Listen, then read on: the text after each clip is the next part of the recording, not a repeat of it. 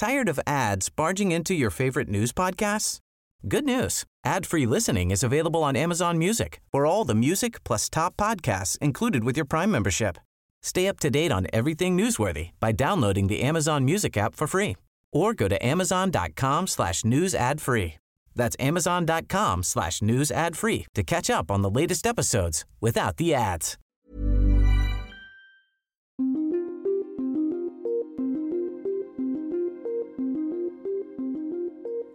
2017, a descendant of one of Whanganui's leading whānau was elected as a national MP.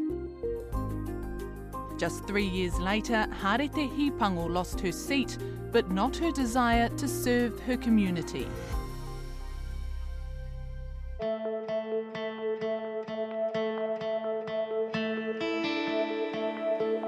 In 1868, the first Maori MPs entered New Zealand's House of Representatives.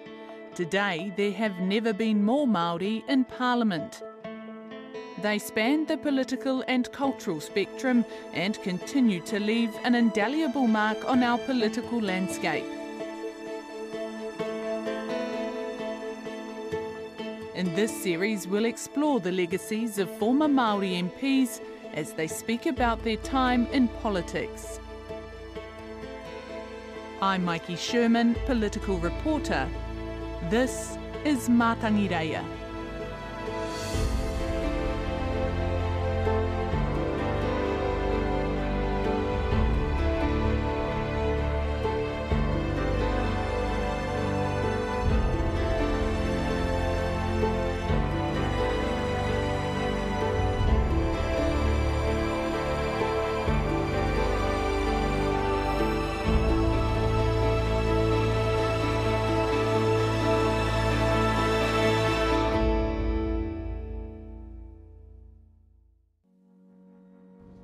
the daughter, the mokopuna, the mother, the sister, the cousin, the auntie of my whanaunga in Wanganui.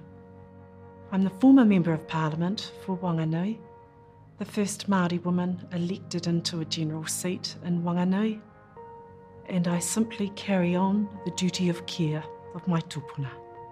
Ko hare te hi pango taku ingoa, he uri ahau no Wanganui. Hare te ngā mihi nui ki a koe, tēnā koe mo ko tai mai nei ki tēnei o o nā whare, uh, ki te kōrero ki a mātou o mātangireia, ngā mihi nui ki a koe. Me koe hoki, āki. I wondered if we might start with your name, Harete Mākerehi Pango. Tell me about the whakapapa of that ingoa. Harete Mākerehi Pango. It's a name both my mother and father chose. My mother is Eileen Mary Shaw, and she's third generation Irish um, New Zealander. My father, Huaini Wirimu Hipango, is Wanganui Māori and Scots ancestry. So mum and dad named me Harete after Tupuna on my father's side, Mākere after my mother's sister, whom she was very close to and was like a mother to her younger sister, and Hipango, Tupuna name, no Wanganui. And paint me a picture of your childhood. What was that like? Ah. Immersed in whanaungatanga Maiki, so grew up at Putiki at the mouth of the Whanganui River. Mum met my father when they were both um, New Zealand Air Force down here at Puneke at Shelley Bay, and she was one of the first Pākehā actually in the Ngāti Puneke um, Māori group they were called in those days, Kapahaka. My father's Anglican, mum's Catholic, so in order for my father to marry my mother in those days, he had to go through this transition of Catholicism and learning about the Catholic Church and faith, but was never baptised Catholic, retained the Anglican whakapapa heritage because that's part of uh, Putiki, the village I grew up in. It wasn't until a little bit later I became more aware of what colonisation was. Wanganui was not only colonised, we were, I'd say, religionised too. Because, of course, with colonialism, we had the religious element that came with that. It's not until we get older that we start absorbing and processing and taking these things in. My childhood memories were ones of Putiki was the centre of the universe. Yeah, happy, happy days. But also my mother, um, because being Pākehā, and this is in the 1950s, marrying a Māori and into a Māori family, I think my mother had hard days too because she was a South Island woman. And so mum became very dislocated from her family because she married a Māori. And so we didn't know much about my mother's ancestry. We were, we were immersed and we lived amongst my father's people. And so, of course, we took on that identity of being Māori. But I always acknowledge the dual heritage of both my mother and my father. Was there much te reo Māori around you as a child? No, ka, ka. And my father, again, was a product of that era. And my father went to the Anglican school, St George's School, as a little boy. And when he spoke Māori, he had it punished out of him. So we grew up as a result of that, as a consequence of that. And Dad strove in his later years in life to speak the reo, but we didn't grow up immersed in that. And that doesn't deny in any way whatsoever our identity as being Māori. Um, we were immersed in that. The reo was around us when we were down at the marae, but we never spoke it, or it was never spoken around in the home setting.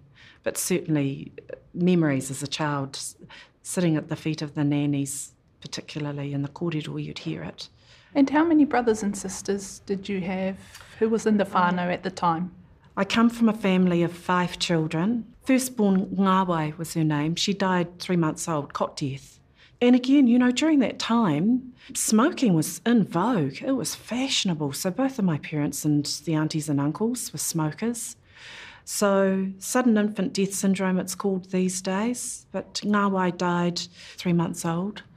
Then I have two older brothers, Huaini, Wata, then there was me, and then a younger sister, Pipiana. So five of us.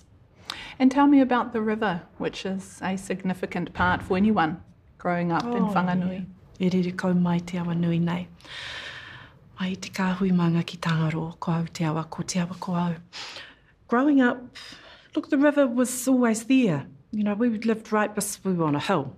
So we lived on a hill right beside the river.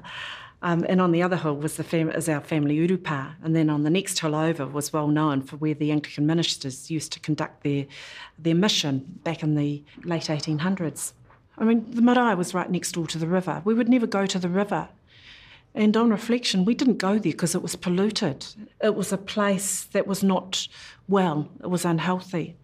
And my memories as a child, just cycling to school alongside the awa, were seeing the pipes of this muddied, murky water running out into the river.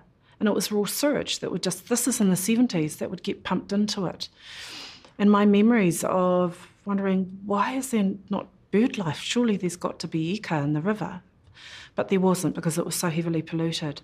And then moving on from that, as a younger woman during our Wanganui River claim hearings, so in the late 70s, early 80s, and I was at law school then, but would come home and go down to the hearings and move around the marae and listen to the stories of the old people, their evidence, talking about what the life force and the, the force of the river used to be with the life as it was in those days. And so the childhood memories of the Wanganui River were sad ones in that it was unwell, but always it was an essence and a life force that struggled to survive, and it has.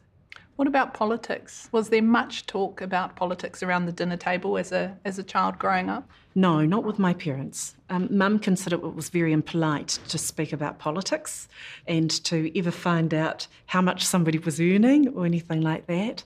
But I was exposed to it when I was amongst the Waira whānau and with the aunties and the uncles down at the marae. But it wasn't just on the pai and the maho of uh, the marae, it was in the kitchen too. So the learning was not just at the feet listening to the kuia and the koroiki, it was also out the back, um, hands on, helping out in the kitchen. So, politics, dynamics, human relationships, human nature of that engagement. So, yeah, we were immersed in the politics of those relationships.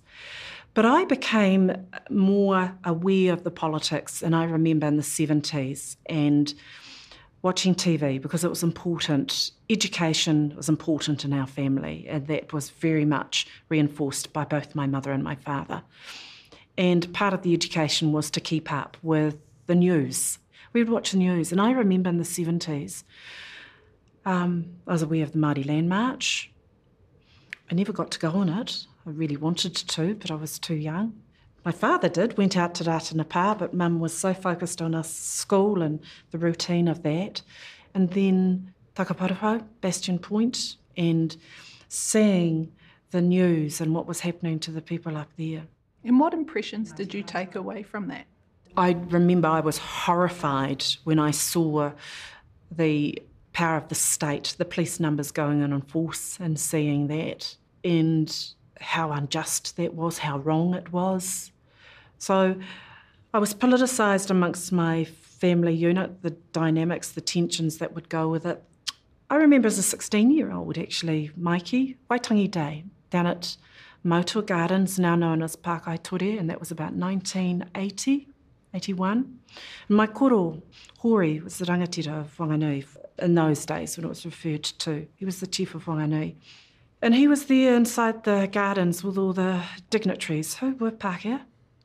And outside there was a protest movement of Māori.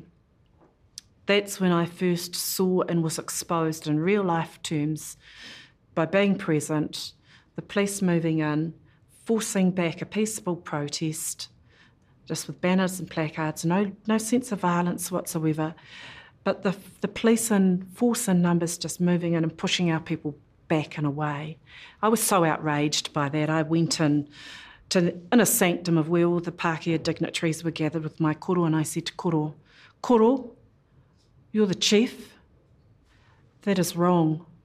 I want you to go and do something about it. So that's when I first took some sense of proactive action about it. And he came out and he settled it down. So I decided from there, Mikey, I thought maybe that's my purpose and calling in life. I, I, was cleaning law offices at the time too. My mother was a legal executive or secretary working in one of the older legal firms of the day. Never did I think for a moment that I'd be a lawyer working there. But it was on Waitangi Day, about 1980, I saw that action of injustice and I decided then maybe that's my calling, I'm going to study law. So that's what I did. And what did that career lead you to? Working back home with my community, and my community is Maori and Tauiwi. So everybody who was there in need of legal assistance, legal help. I mean, yes, I worked as a lawyer in the courts, but I also worked in the area of health. So Wanganui, we were one of the first Māori health providers. So back in those days, I worked with Tariana and George Turia and Jeff Mariu, and we established Te Oranganui, which is still there today. It was our first Māori health provider.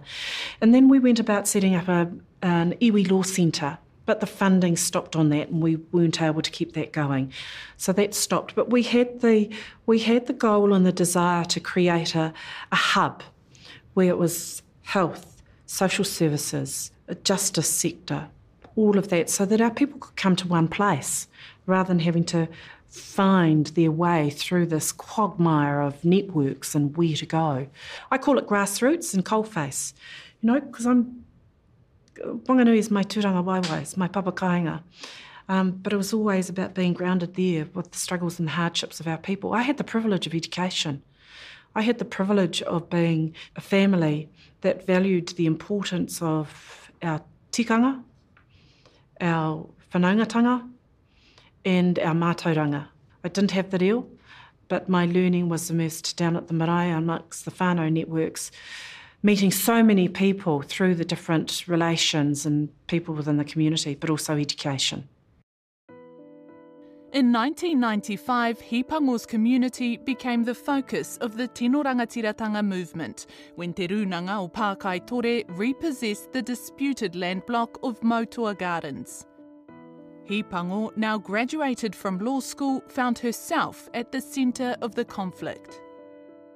I was working as a criminal defence lawyer in the courts, and the courthouse was positioned on the lot of land, the area, Moutoa Gardens, Pākai And so that 79 day occupation, I was there from beginning, planning stages, right throughout to the end when we marched off. And there were a lot of tensions because working in the courts, but also down with our people on the ground. We had a real cause and a kaupapa, and it was a sense of grievance about the land, which was under just district council and crown governance at the time. And so I haven't spoken publicly about this, but The journey that I went on was one of real struggle and hardship because I was treated appallingly by the justice system, by the police, by the court staff, by the judges, by my colleagues, because I was a Maori woman and I was down there amongst my people. But I was also seen by my people, some as kupapa, because I worked in the courts. But they didn't understand that I was working in the courts with the purpose of helping our people. And there were a lot of our people who were arrested. And Many people may remember the beheading of the John Ballance statue, and I got a phone call two o'clock the next morning from my cousin Mark, and he'd been arrested with one other whanaunga. And so I represented them in court the next day for a bail application. Our old people simply just wanting to say a karakia in the foyer of the courthouse was not permitted. That created such further division and I was navigating my way throughout the whole day of getting permission from the judge for our people to say karakia in the foyer of the courthouse.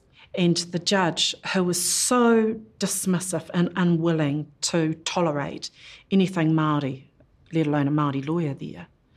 But, you know, the travesty of all of that was we were having to plead within the so called place of justice to have our voice heard, just some of our tikanga to open the proceedings.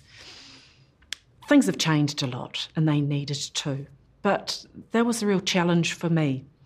I was assaulted by the police in the courthouse because I was Māori, no doubt in my mind about that at all whatsoever. They were out of town police, and I remember the name, I've never forgotten, of the officer who commanded as I was walking through the door with a Pākehā lawyer colleague. They insisted on searching me. I was there as a lawyer to do my, my duty as an officer of the court. And my colleague, I felt a sense of abandonment. Walked on, didn't stay to say, no, she's fine. She's an officer of the court. Leave her. So I got I got searched, I mean patted down, the full body search by male police officers. I had two police officers come up to me to restrain me physically. Then I had about another two come up and my arm was forced up behind my back and they body slammed me up into the wall. And again, I, I said to them, "What is? What, you've ar- you've arrested me because once somebody they lay hands, that's an arrest." I said, "But you've not charged me. What is the charge?" They didn't respond, and I was totally stunned and bewildered because they'd caught me at a time where there was nobody else around. Then I got sort of frog marched out of the courtrooms, and literally the police got me and they threw me out. I wasn't resisting. I was just asking, why have you done this to me? And I couldn't think of any other reason. Is that racist? I would say yes. I was helping our people because no other lawyer at the time was prepared to do it. I was the duty lawyer doing it. So, so I know the justice system intimately from both sides, really. Mm. What impact did that have on your wairua? I was, I was, I was hurt. But you know what? My mamae was nothing compared to what our tupuna had been through and what I'd seen others of our, how they'd been handled. And brutalised is a very strong term, but my wairua had been brutalised. I'd been physically assaulted. I had been humiliated in that sense, but it strengthened my resolve, Mikey. What I saw uh, as a 16 year old played out on me. And I was an officer of the court. Yeah. It strengthens one's resolve. And it's called resilience. And it's called mana.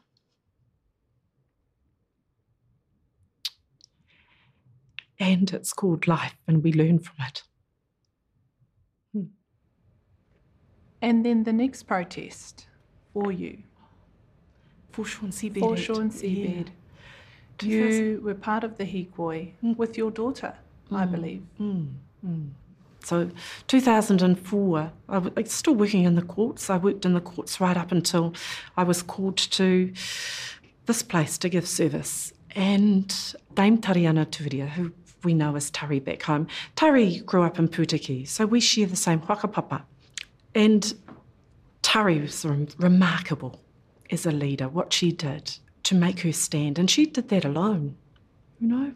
So 2004, I said to my husband, we're coming down with our babies. And so we did, and we did that march. And that was just this wave of, you know, over the over the generations, we've still got these challenges. But it was just the fortitude and the resilience and the belief that Tari had. Still does. Would you have liked to join the Māori Party? I supported the Māori Party, not in an official way as a member. I would go to Hui, and I would go to Hui after I became the National Party candidate, because what's important for me are those relationships across all political divides. My father was a Māori Party supporter. I'm a Māori Party supporter where it's about advocating and pursuing the cause, but I'm also a National Party supporter. I'm a former Member of Parliament for the National Party, but I also believe it is so important that we have that diversity, and as Māori, we are diverse. It's about being positioned and positioning ourselves into all different areas and levels of influence. So, am I a Māori Party supporter? I support whoever it is in whichever political or social grouping is going to help advance the cause and the well-being of our people. And when I talk about our people, I talk about my Māori community, but I also talk about my Tawiwi community. After 25 years of working as a lawyer, in 2017, Hipango was selected to contest Whanganui for the National Party after being approached by former MP Chester Burrows. So, the National Party, I had been asked several times. Both my parents had died by this time. My children were, all three of them, um, were independent. They'd finished their college schooling. And so I thought this freed me up because it's always for me has been about whānau and our community first. So I turned to Tariana and I said, What do you think? She said, Yes, Harete. Yes. And that was that was acknowledgement again that I believe it was aligning with some of the values we'd been immersed in. Look, in my young days, I remember Uncle Hepi Te Heu and his sons, who were cousins to my father, Timi and Timu. Strong National Party. I didn't grow up in um, a family where mum and dad talked about the party politics, which party that they supported. But I do remember the old people. So Uncle Timu, Sir, Hemi, Sir James Henare, a strong national as well. And I remember these men, they were statesmen as well. They were, they were politically savvy, but they were statesmen. And the statesmanship about them was the ability to work across all party political lines. And it was that whakawhanaungatanga and it was those relationships. And that's something that I learned from the old people the importance of the ability to traverse all walks and communities of life, not just here in Aotearoa, but globally as well, Mikey. You mentioned those names, and we also think back to the likes of Tāpira Nangata. Do you still think, though, that it's the same national party nowadays, and do they value kaupapa Māori in the way that perhaps they once did? That's why I believe the National Party leads, needs people like me there.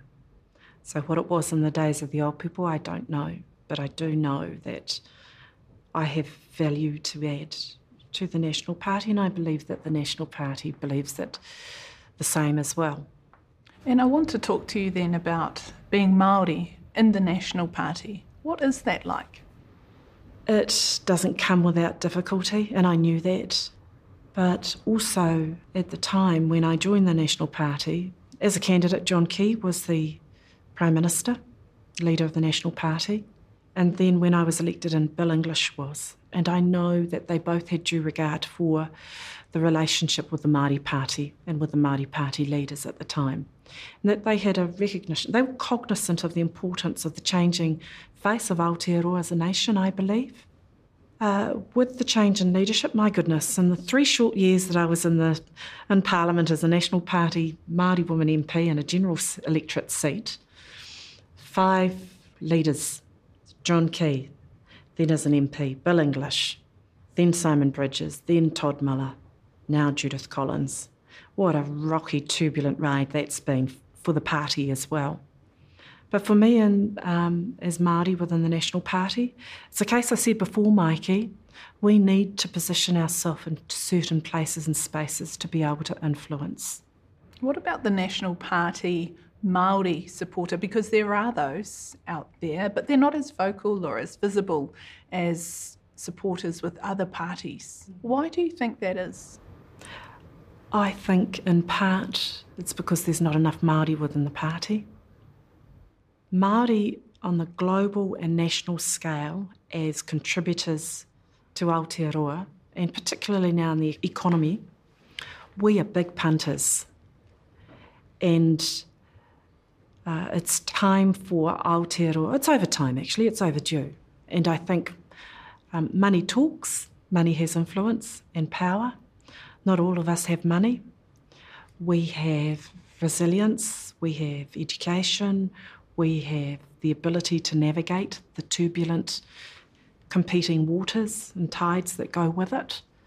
The Maori voice in the National Party is still yet to be truly valued, I believe. That's coming.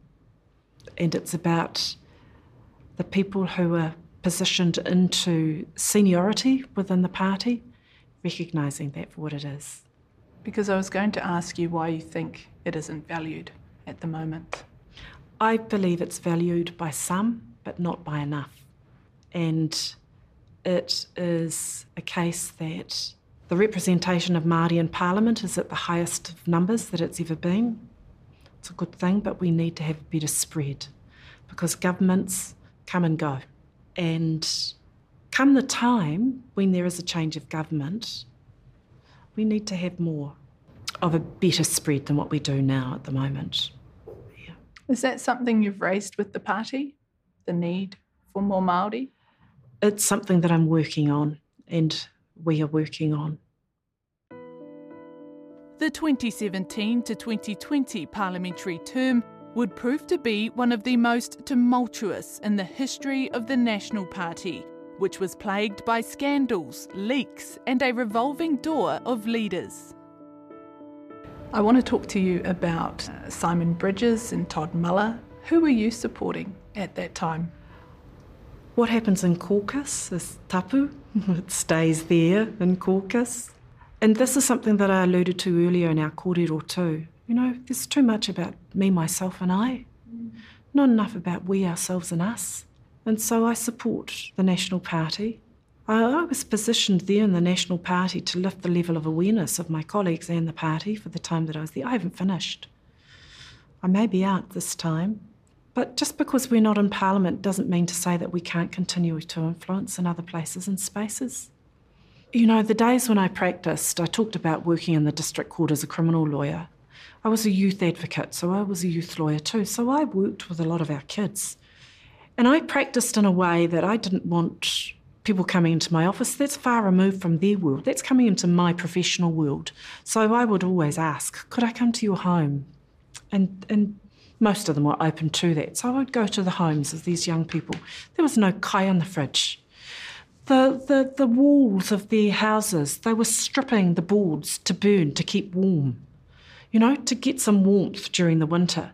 They were doing, you know, burglary hits down the road so that they could get something to sell to get some more food. Now, I'm not for a moment saying that that's the life for everybody, but that was the life for a lot of the people that I worked with to help. And it was about how can we change that? Now, I worked in that area for about 27 years, Mikey. I don't see a heck of a lot of change. I was on a select committee. It was a Justice Select Committee. Now, my background, 27 years practice of law, I didn't get to be on the Justice Select Committee. But I was on the Māori Affairs Select Committee only for a short time until I got removed. But I asked to go in, sit on the Justice Select Committee because it was an area that I knew, and it was youth justice. It was about shaping frameworks and policies in the police force and in the justice sector. And I, I remember asking a question of one of the senior police leadership, this is the police commission actually. I said, Have you heard of Te Pū Aotearoa? The report. Never heard of it. I was astonished. This was 30 years later. And I was with I was there as a young woman at, during those stages of it being formulated and written. So all this time later, here I am sitting on a select committee, and we have some of the leaders of this country not knowing about Puao-te-Ata-tu even some of the, my MP colleagues, and I'm not just talking National Party, I'm talking about Labour, I'm talking about Greens, they hadn't heard of Aotearoa, yet these are the very people who are making laws and formulating po- policy to be the solution for our people. And that's the empowerment that I talk about, and that's what really does attract and appeal um, for me to the National Party. But I need to have more time and influence to help shape that. But John Key, Bill English, and Tariana acknowledges them both for this. It's about empowering our people, that self responsibility, the self empowerment, the self accountability, the mana motuhake that goes with it. Puao-te-Ata-tu was a beam of reality that still hasn't happened yet. I want to talk a little bit about the policies here in Parliament that you were a part of in terms of the debates, the euthanasia bill and the abortion law reform. Mm. Those struck a chord with you, didn't they? They did, and they do with many, not just me. And I'm mindful, you know, I've been elected predominantly by Pākehās in a general seat as a woman of dual heritage. So I've spoken more about my Māori values inside, but those values aren't um, in isolation for the rest of us in Aotearoa. Values that we all benefit from. But I spoke because Mikey, again, I was nurtured and shaped with the importance of valuing life and people. What was distorted by the media, whether it was out of convenience or not, is that I was speaking from a pro Christian viewpoint. They were remiss in not recognising, and I spoke about this in the House, my legal eye lens training um, in application. So I spoke to those bills premised on looking to the detail and the letter of the law. And that's what my job is to do as a lawyer. I had for years worked as a person trained in the law to apply, to ply, to bend, to work the lawyer as would be of benefit and advantage to my clients, the people I was helping and advocating for. I was then, at the time, in the place of Parliament as a lawmaker, as a legislator. So I had a responsibility, as does ever, every other parliamentarian, to make sure that whatever law is shaped is done in a way that is legally responsible, but is also responsible about protecting our vulnerable.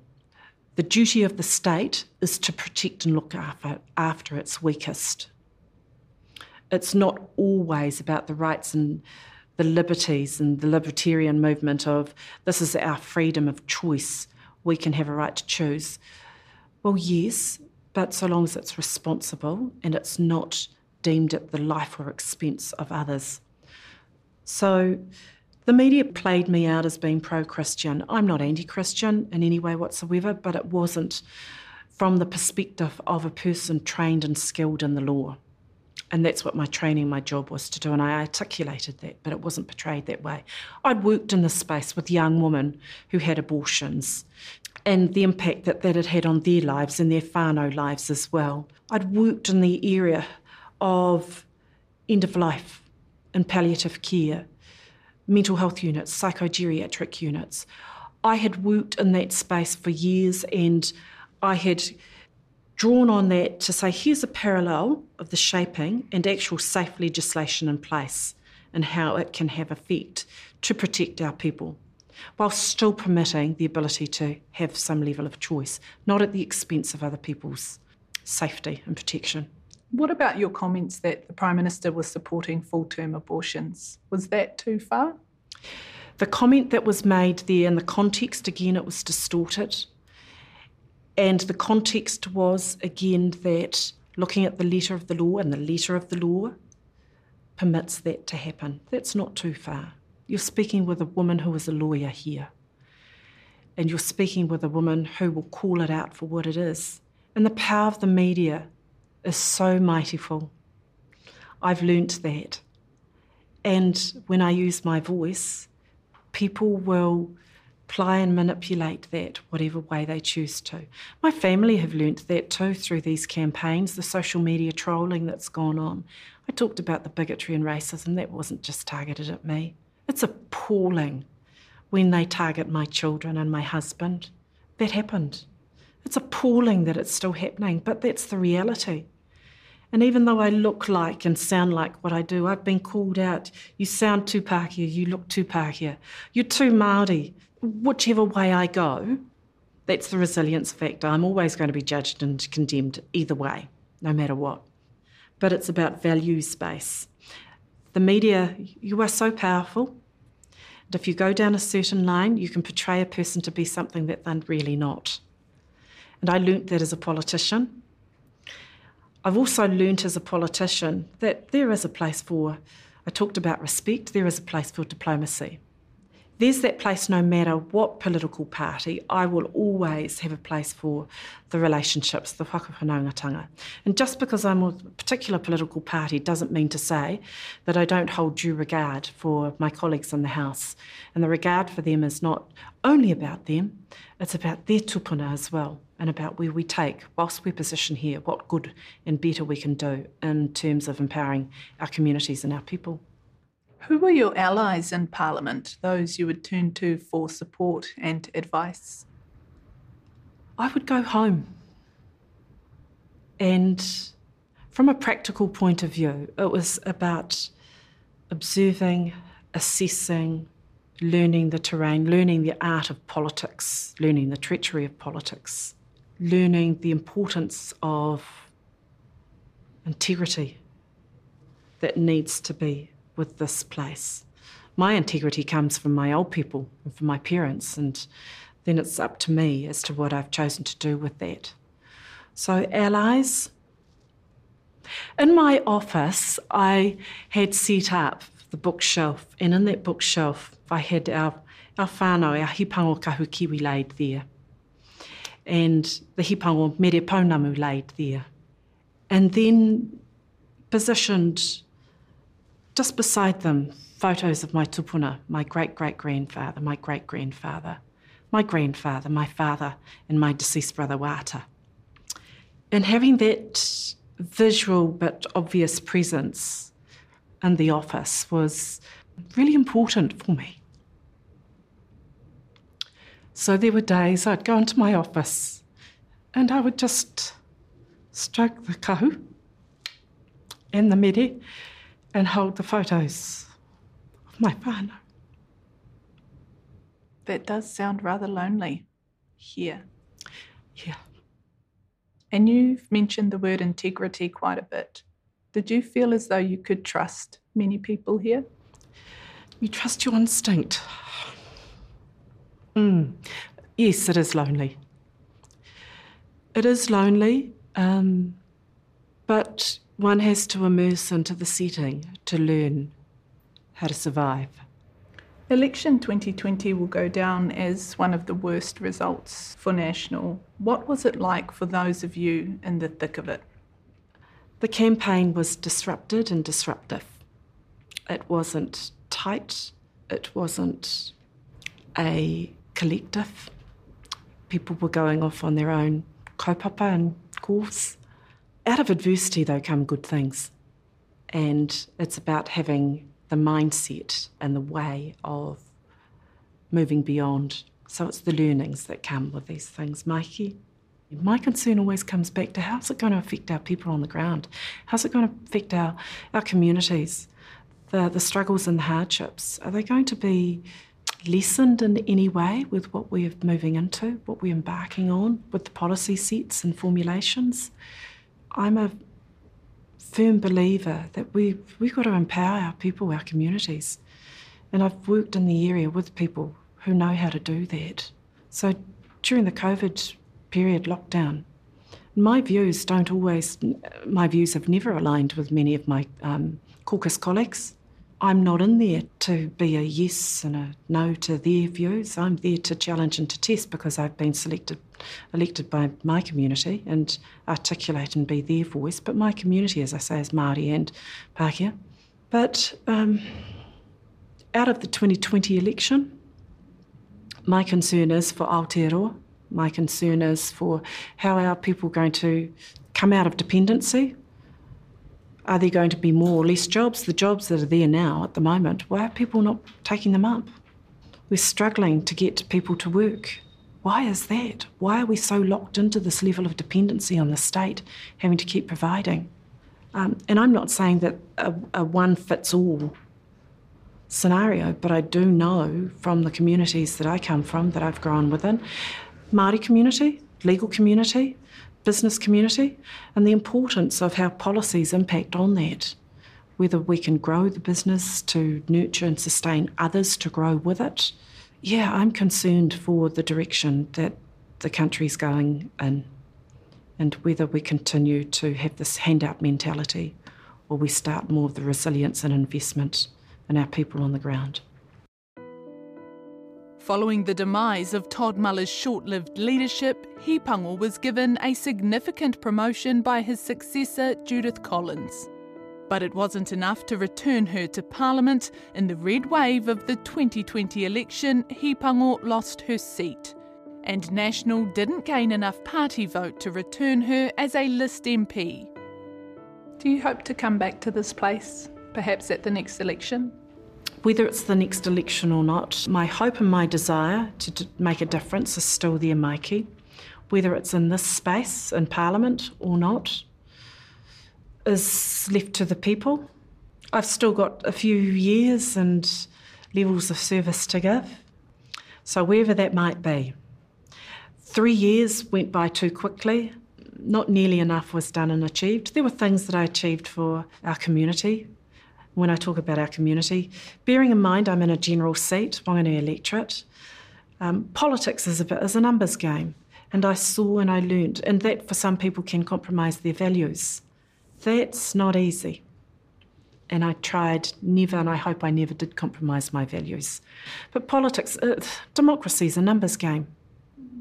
So you're chosen by the will of the people and the voting power of the people. I came to be here because the reality is the majority vote was the Pākehā vote.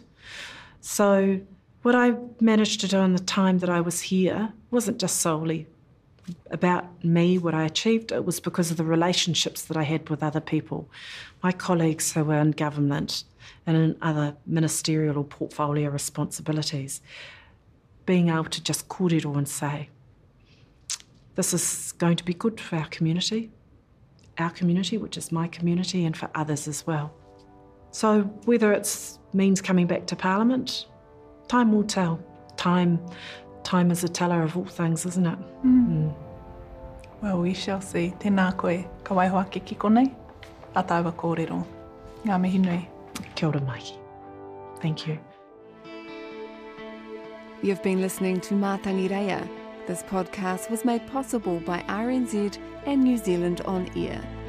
This episode was presented by Mikey Sherman edited by Debbie Matthews, sound recording by Craig Mullis, audio design by Dean Judd, music by Audio Network. A big thank you to Kay Ellmers and Tim Burnell at RNZ Commissioning, alongside Kura Hautū Māori Shannon Haunui-Thompson. Our executive producer is Wena Harawira.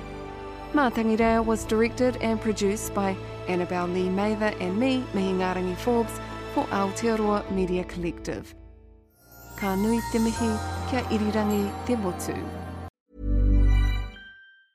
Tired of ads barging into your favorite news podcasts? Good news. Ad-free listening is available on Amazon Music for all the music plus top podcasts included with your Prime membership.